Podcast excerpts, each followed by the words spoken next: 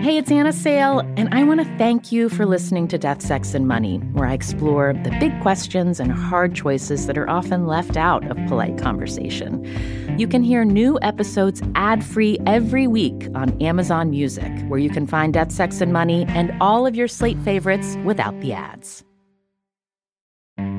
I want to thank you for listening and for all your support as we at Death, Sex, and Money have made our move to Slate.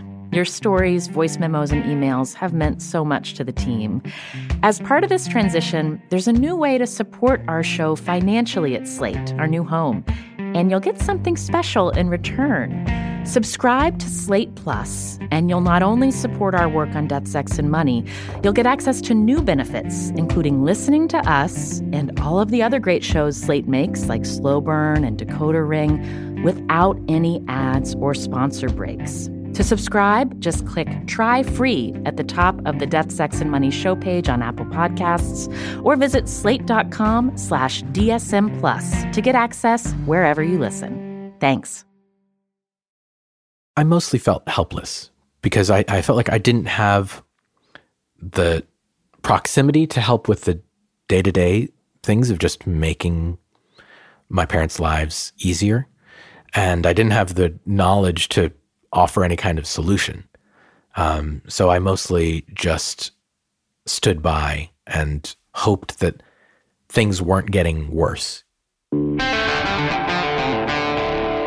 This is Death, Sex, and Money. The show from WNYC about the things we think about a lot and need to talk about more. I'm Anna Sale.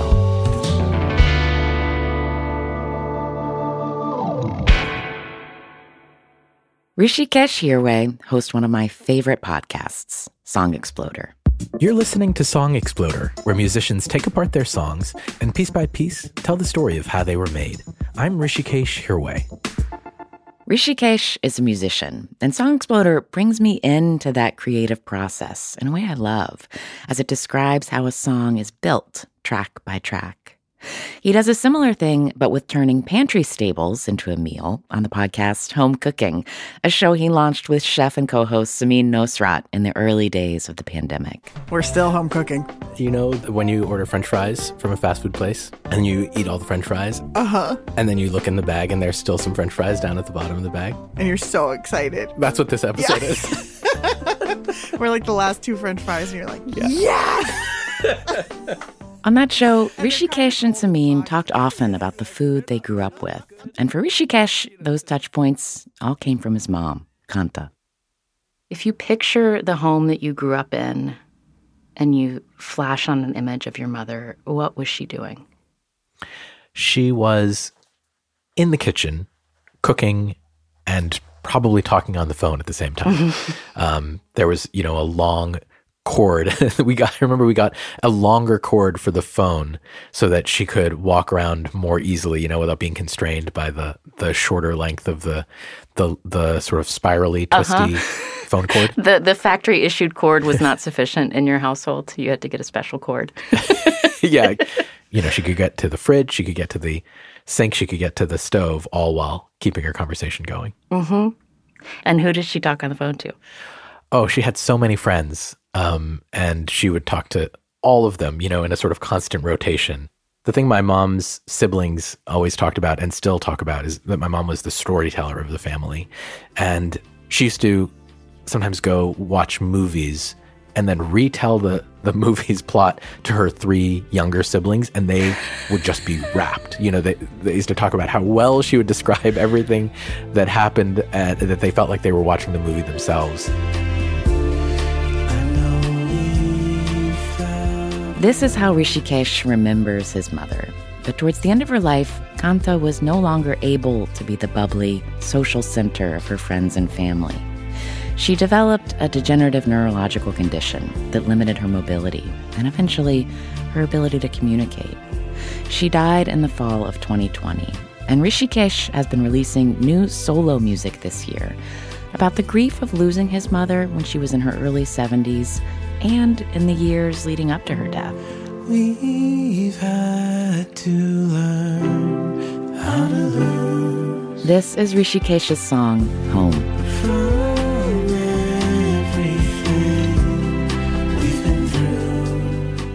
I wanted to talk to Hrishikesh about losing his mother and also to learn more about her life before her illness. Kanta married Hrishikesh's father when she was 24, and they moved to the US from India the same year. Two years after that, they had Hrishikesh's sister, and he was born when Kanta was 31. You know, my first few years of life, she she didn't work, and then she started working at Sears nights. So my dad would be home. She would usually get a, a ride there. She didn't drive herself, Uh-huh. um, so she would get a ride to work, and then we would go pick her up. You know, around um, nine o'clock or nine thirty or something like that, and I would already be um, in my pajamas and, and basically asleep in the car. But my dad and I would go Uh-huh. pick her up.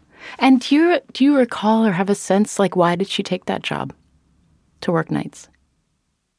I think it was, you know, partly just so our family could have a little bit more money. Um, but I know it was partly also because they offered an employee discount, and um, and she thought this is a good idea. You know, I could get make some money, but and also we could get clothes um, a little bit cheaper. I think it also gave her a chance to just sort of do something else outside of the house. I think it might have been our next door neighbor, um, uh, Mrs. Teal, who suggested that that she look for a look for a part time job just to have something of her own. Um, Mrs. Teal was a very influential figure in our in our life in general, and uh, Oh, was Mrs. Teal the same age as your mom? um, I don't know. I, I she only she registered as an adult, so in my mind she was, but I don't know if they were the same age or if they were they were like ten years apart in age. I have no idea. Yeah. Because there's one way to think of it like, here's your mom, this person who loves to talk on the phone, who finally has her younger child in school, and she's got this friend who can give her a ride to the mall for this like evening job to have this totally, you know, um, just like, yeah, a, a, a- another way of being in the world and having, being social, um, working retail, Yeah. um, while also getting Yeah. a discount. Yes. When Hrishikesh was 13, he moved out of the house to go to New England boarding school about an hour away. And after college, he moved to the West Coast, where he still lives. As he became an adult, he became another person Kanta kept track of with regular check ins and phone calls. Yeah, we would talk on the phone. And then my mom mm, eventually got instant messenger. She got on AOL instant messenger. So there was a while when she would IM me um, a lot. In the sort of early part of the 2000s, starting around like 2003, 2004, she left Massachusetts and went and lived with my dad, who had moved away for work. Uh, they'd been sort of separated for, I mean, just separated by distance, not like separated maritally or anything like that. Because my dad got a job in Nebraska, and my mom wanted to stay in our home in, you know, our house in Massachusetts and sort of maintain some sense of that home. Um, but eventually, I think my sister and I talked her into, you know, moving out to uh, to be closer to my dad. And when she did that, that's when she started getting really um, more internet savvy. And I was terrible. I would often leave them unanswered because I'd be too, too busy. You know, she'd just be asking me how I was. The the question of the day was always like, "What did you eat? What did you eat for lunch? What did you eat for dinner?" Uh-huh. And I didn't have anything interesting. say. I was like, I don't know. You know, I microwaved something. Um, but it was just a way for her to feel like I was okay. Yeah. Yeah. So I think she she missed me. She missed my sister a lot, and um, and I don't think I really appreciated it at the time. I didn't appreciate. I didn't appreciate it beyond sort of a sense of like it was kind of nagging. Yeah. It's like a, it was a message coming in when you were doing something else. Yeah. Then I met you. You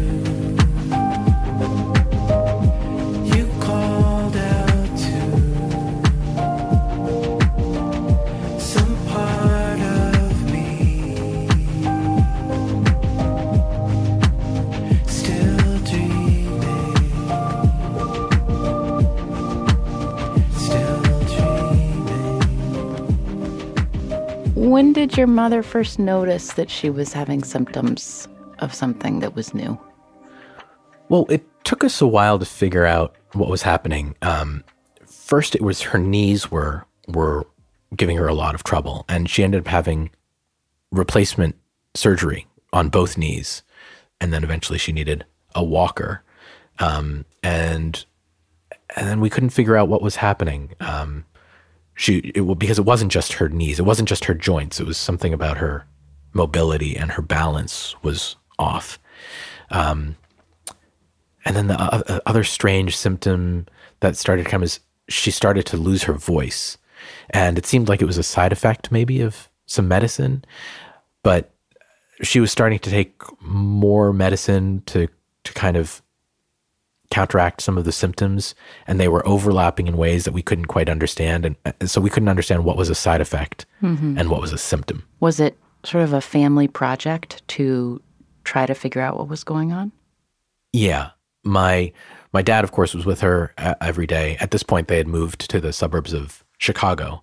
Um, my mom had gotten my dad a new job, so she was like, "I don't want to live in Wait, Nebraska." she, hang on. You just help me So- explain why you say it that way. Well, my dad was living in a very, very, very small town in Nebraska, a population of 2,000 or so. It was mostly farmland. And my mom didn't know anybody there. Um, she was, you know, I think quite disconnected. Um, and so she got there, and within months, she, as part of her kind of internet training, she learned about monster.com and, um, and she would just go on there and look for jobs for my dad, uh, who's a food scientist, and she found him. She found a job um, in in Chicago, um, and uh, told him about it, and pushed him to apply, and he- then and he got it, and then they moved. She was in Nebraska for less than a year. After my dad had been there for you know eight years or something. This won't do. We're going to monster.com. Okay. Yeah. So they moved to Chicago Yeah. together. So you were explaining your father was there with her and he's seeing this up close.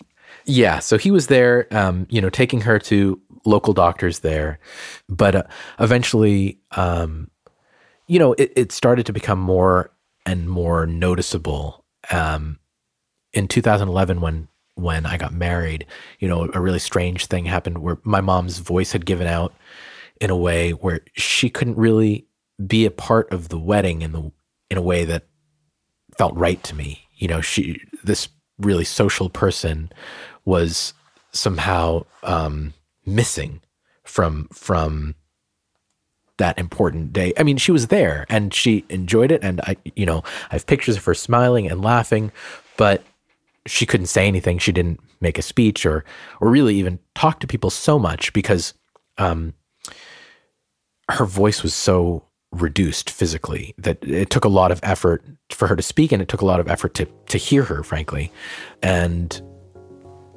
i don't think i realized like how much worse it would get from there You said you lost your voice for a while, kept to yourself.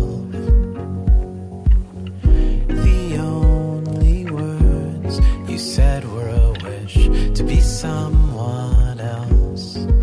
Over the next eight years, Hrishikesh and his family took Kanta to different doctors as they eliminated causes for her various symptoms. And then finally, in 2019, they figured it out. What was the diagnosis you received in 2019? it was uh, psp which stands for progressive supranuclear palsy um, which is pretty rare degenerative neurological condition but once we got that diagnosis and sort of i remember reading the reading the symptoms um, it made so much sense So by the time your family had this name for, for what was happening in your mom's body, was it something that you could talk with her about? No, I didn't really talk about it with my mom ever. Um, there was uh, something just so sad about it and uh, inevitable about it that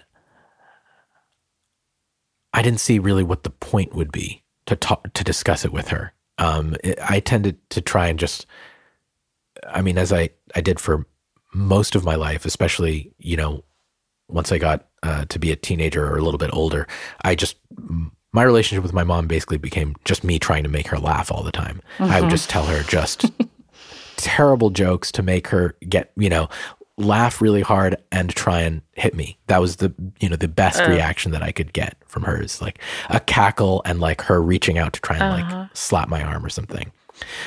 Um, and so that's sort of what I, I limited my interactions with her to stuff like that, or you know, when when it would be her birthday or something, I would ask her, um, um, you know, what she would want. Just things that I could try and do to try and make things just find ways to give her any kind of joy or something. I, I don't know. I don't know if she was depressed. I don't know how she felt about about things because she really um, wasn't able to articulate it. And I think maybe one of the saddest things about um, PSP for me was this uh, in the you know in, in in the reading that I was doing. One of the symptoms was that it uh, it reduces people's ability to feel pleasure. And of all the things, you know, like the her inability to move around the way that she she used to be able to her inability to talk to me the way that she used to that idea that she wasn't able to just have pleasure in things the way that she used to really um, broke my heart. All summer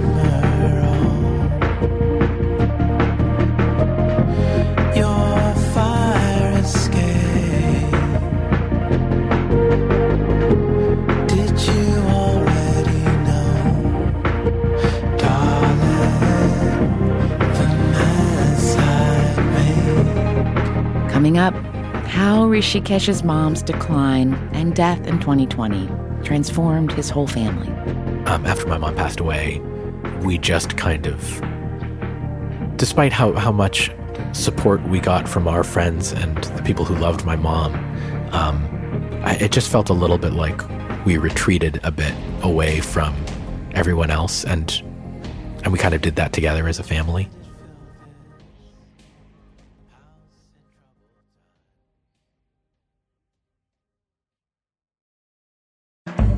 This episode is brought to you by Fail Better, David Duchovny's new podcast with Lemonada Media.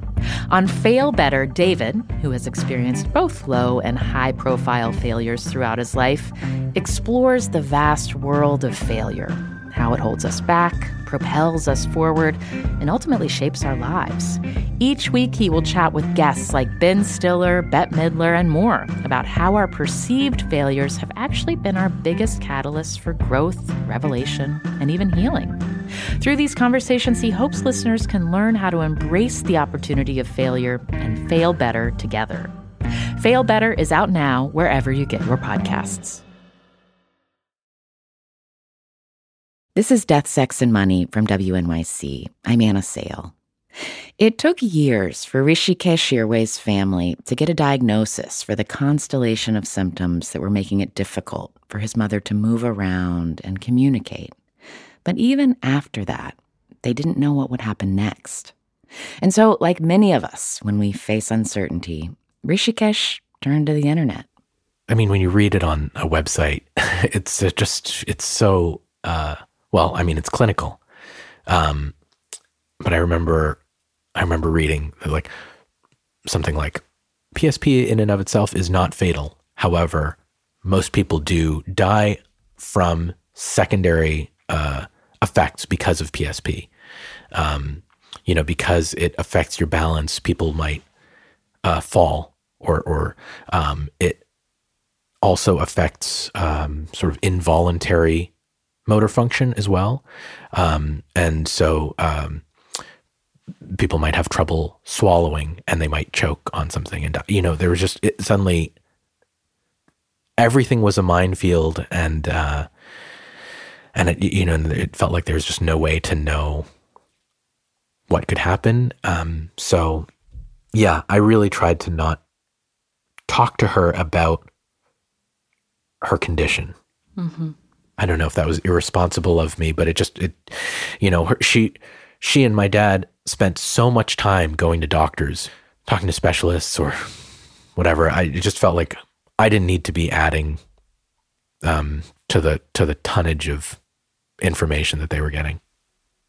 As you're taking in this information about how your family is changing and in ways that you can't do anything about, um, did you explore making music about it? Not intentionally, but um, I did write a song in in 2018 that I realized was about my mom as much as it was uh, the the sort of actual person who inspired it, who was um, which was Sandra Day O'Connor. Skyline slowly. Sandra Day O'Connor, the former U.S. Supreme Court Justice. The song is called Memory Palace. Sandra Day O'Connor had, had written in October of that year. She'd written this this letter letting people know that she had Alzheimer's and um, that she was retreating from from public life. But love, the light around that picture's going dim. So before the sweetest memories cave in, I'm not giving up, just giving in. Yeah, I'm leaving. I'm leaving. I found it so moving. I was thinking about the idea of sort of recognizing your body changing as it was happening and sort of making a decision. And and so there was a line uh, that I wrote that uh, um, I've been changing. I've been changing. I know you can tell.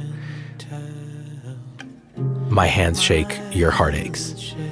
And, um, you know, the hands shaking was not, is not really uh, something that I, I think necessarily uh, Sandra Day O'Connor was experiencing, but it was something that I thought about with my mom. And um, yeah, those stories started to overlap for me in, in that song. Like, I, I remember when that news story happened. I remember um, the the letter. What I remember about it was um, it was an announcement of of as you say, like her retreating from public life and wanting to say why, while she felt confident that she could still be the one um, narrating it. Um, it was sort of, I want to tell you why, if you're wondering. Yes. Right. And so that line, I've been changing, I know you can tell, is is both um, here's what I'm noticing about I'm I'm changing and also I want to acknowledge that I know you have noticed and maybe we haven't said it out loud yet because it's painful. Yeah. I think one one thing that struck me about it was that she had an agency about it um, that uh, I admired and also kind of felt sad about that my, my mom didn't get to have something like that. In some ways, I was almost jealous of the idea that she could so eloquently express this is what's happening to her, and this is a decision that she's going to make because of that. Um, it felt like we were pretty helpless and didn't get to make decisions about anything, and and my mom certainly didn't get the chance to express anything as eloquently as she once could. When she was declining at the very end of her life, was it an end that you saw coming? It was one of those secondary reasons. Um, as far as we can tell, she had a she had a heart attack, um, and um, and she went really fast. Um, she was sort of as close to her normal self as she was, kind of one minute, and then um, and then she was gone the next. After Kanta died, Hrishikesh told me he had a dream about his mother. It started with a familiar scene. She was asking for a glass of water from bed. He put it on the nightstand for her and left, not wanting to disturb her. And then I went outside of the house and I stood out there and I started to leave. And then I turned around and I started to run back. And my mom had come out of the room, come out of the house, and she sat down on these stairs. And we had um, a very kind of frank conversation, a tender one, but frank and, and you know, and um, um, and we told each other that we missed each other. Oh, And there was some, you know, acknowledgement in that moment that she was gone and she knew it and I knew it.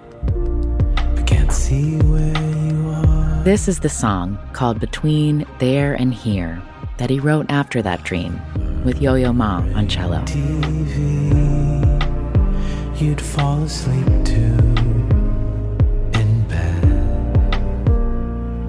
You sat and looked at me.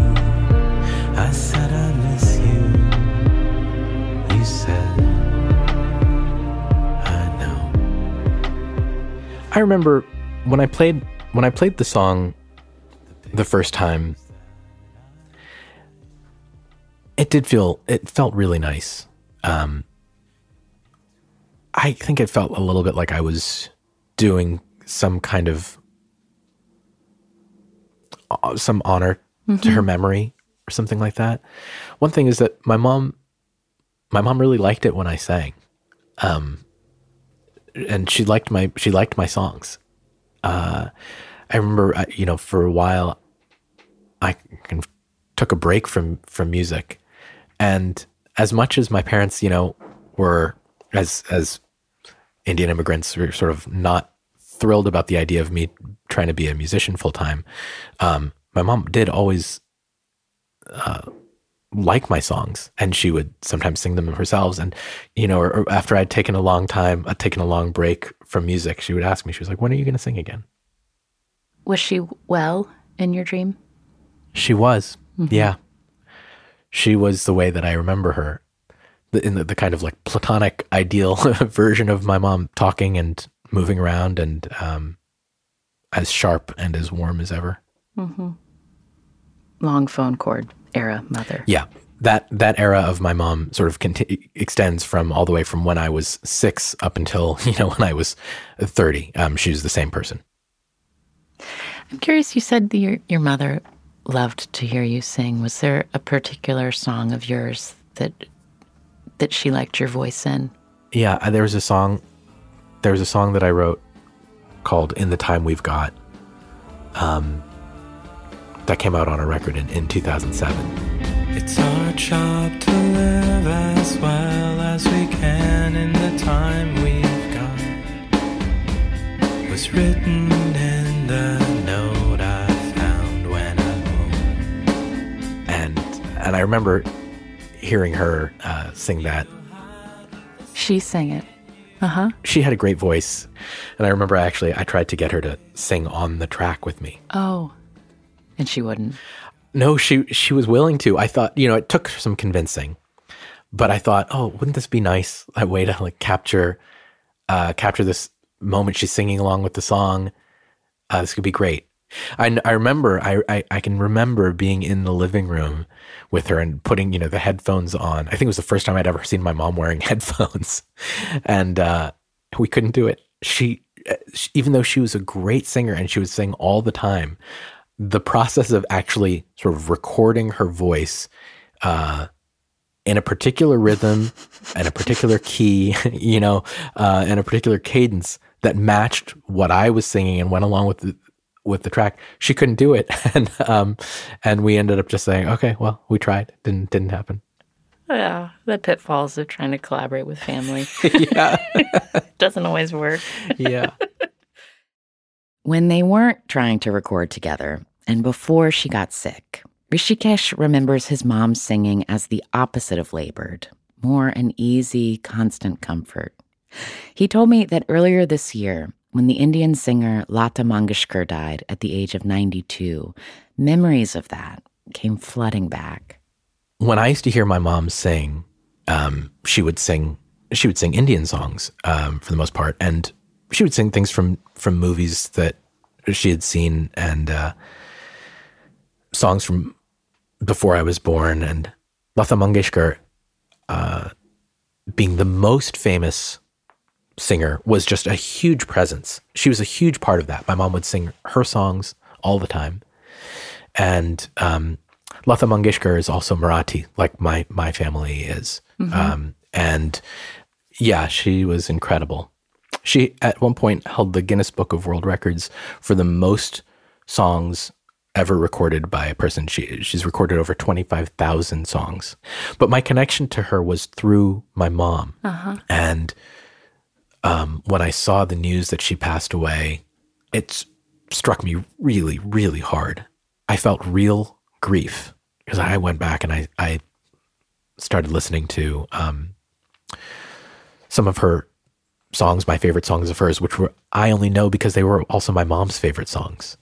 And you know, so there's a song that Lata Mangeshkar sang from a film that is a, a lullaby, and my my mom, I remember sang it to me, and I would ask her to sing it to me as a lullaby when I was a when I was a, a kid. A song that you know, a, a song from a movie that came out in like 1980. Well, what's the name of the lullaby? Oh, um, the song is called. Uh, let me get it right. It's in Hindi, and I don't. I don't really. I don't speak Hindi very well, um, or at all, really. Um, after my mom passed away, I remember I was trying to find this song so I could listen to it, and I didn't know the name of it. The name, the song is is called "Halke Halke Ai Chalke," but I thought it was called "Chupke Chupke," which are other lyrics that are in the song. And I was like, I'm searching everywhere for "Chupke Chupke." It's not. I can't find it, and it turns out I had the title wrong. Um, I won't ask you to sing the words, but would you hum a little bit of it? Um, yeah, uh, I could play it for you, but do you want me to actually? s- You you want my voice doing it? Yeah. out of nervousness is it okay if you won't hear it in my in my mic but can i play a play a little bit of the music so i can Oh, just sure. okay Yeah. okay thanks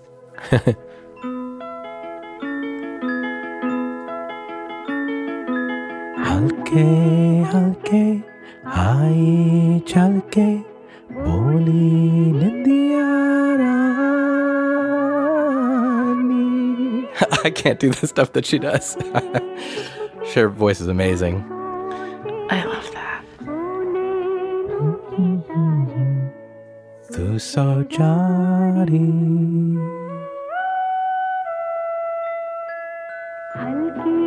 It goes on like that. Yeah.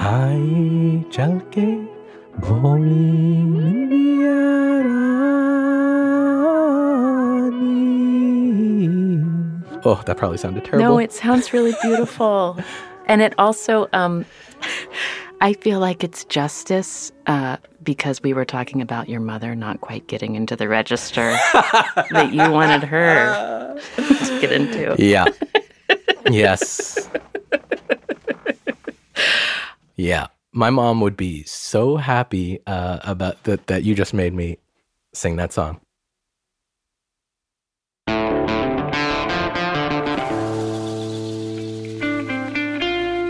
That's Hrishikesh Hirway. If you use that, will you put the music Yeah, under it so I'm not yeah. just bare naked, terrible? As one Okay, one podcast producer to another. We'll, we'll, I'm looking out. Oh, I'm looking out. That is not my key. You can find his music on Spotify, including his newest song, which you heard in this episode, called Still Dreaming. We have a link to it in our show notes, as well as to the podcast's Home Cooking and Song Exploder. There's also a spin off Netflix series called Song Exploder, which is fantastic. Don't sleep on the REM and Alicia Keys episodes. Death, Sex, and Money is a listener supported production of WNYC Studios in New York. This episode was produced by me, and the rest of the team is Andrew Dunn, Zoe Azulay, Afi Yellow Duke, Liliana Maria Percy Ruiz, and Lindsay Foster Thomas. Our intern is Lily Clark. The Reverend John DeLore and Steve Lewis wrote our theme music. Thanks to Christine Kemp from Amherst, New York, for being a member of Death, Sex, and Money and supporting us with a monthly donation. Join Christine and support what we do here by going to deathsexmoney.org slash donate. I'm on Instagram at Anna Sale Pics, that's P-I-C-S, and the show is at Death Sex Money on Twitter, Facebook, and Instagram. And I have one more very important thing to tell you. Next month, the San Francisco based ice cream shop, Salt and Straw, is releasing a new limited edition flavor inspired by Kanta Hirway's mango pie recipe. It's called Mom's Mango Pie, and they'll ship it anywhere in the US. Yum. I'm Anna Sale, And this is Death, Sex, and Money from WNYC.